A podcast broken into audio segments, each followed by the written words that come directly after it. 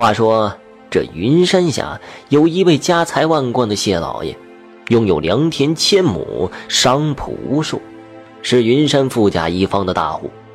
云山上有座云山寺，这寺里住着一个老方丈，是位得道高僧，传说能预算过去和未来。有一天，谢老爷到云山寺参佛，打算在那儿居住几天。夜里闲来无事，便听老方丈讲经聊天。这二人聊着聊着，竟是越聊越欢，越聊越投机。他们聊了佛学，聊风水。突然，老方丈指着山下的一片烂泥洼地就说了：“此地，你别看它不起眼，实际却是个上好的风水宝地。它万水聚集，正是鱼跃龙门之处。若是作为阴宅，”家中必出将相，可惜呀，却没人知道。正所谓说者无心，听者却有意。谢老爷虽然富甲一方，但始终是个经商的。如果家中能出个将相的话，那岂不是有财又有权了吗？回去之后，谢老爷就赶紧找了风水先生，将爹娘的尸骨从原来的墓地迁移到了那片洼地。结果没多久，这喜事儿果然就来了。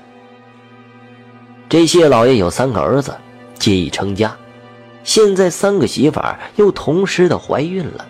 谢老爷想啊，这一定就是风水宝地起的作用。但三个媳妇儿同时有孕，到底将相会出在哪个身上呢？带着疑问，谢老爷又找到了老方丈。老方丈叹息了一声。哎呀，罪过呀，罪过！贫僧本无意之中泄露天机，必遭报应啊！谢老爷见方丈不肯说，便再三的请求。最后，老方丈经不住谢老爷的哀求，便答应了帮他。他让谢老爷拿一张渔网来，观察了许久之后，竟将渔网抛在了坟墓旁边的草丛中。忽然之间。听到一阵扑通扑通的声音，老方丈将网给收了起来，里面居然网住了一条金色的鲤鱼。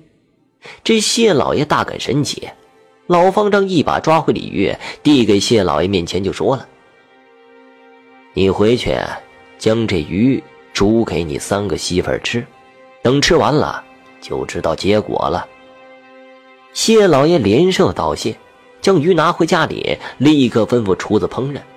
鱼做好了之后，他便吩咐人去叫三个媳妇吃鱼，而自己则去了云山寺，请老方丈看结果。老方丈跟着谢老爷回到了家里，看到三个媳妇已将鱼给吃完了。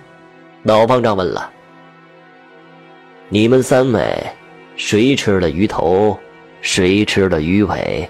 三个媳妇相视一笑，回道：“大师，您真是说笑了。”我们家每餐都有十余道菜，有好些都吃不完，又怎么会有人吃鱼头和鱼尾呢？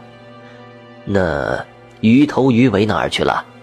其中一个媳妇答道：“我们将鱼身那段吃了之后，就将鱼头和鱼尾丢了。”老方丈急了，说道：“丢哪儿了？赶紧捡回来！”这三媳妇就说了：“不用捡了。”我到后院看到有一女乞丐来讨食，便将剩菜剩饭都端给了他。他可能是饿得久了，抓起那鱼头鱼尾，三两下就吞下肚了，连鱼骨头都不怕呢。这老方丈听了之后，对谢老爷说了：“这都是命啊！那鱼本是那风水宝地的精髓，吃鱼头者生相，吃鱼尾者升降。现在看来啊。”你三个儿媳都是无缘了，可惜了你家占了那块宝地，结果白帮人做了嫁衣呀！老方丈说完，摇着头便走了。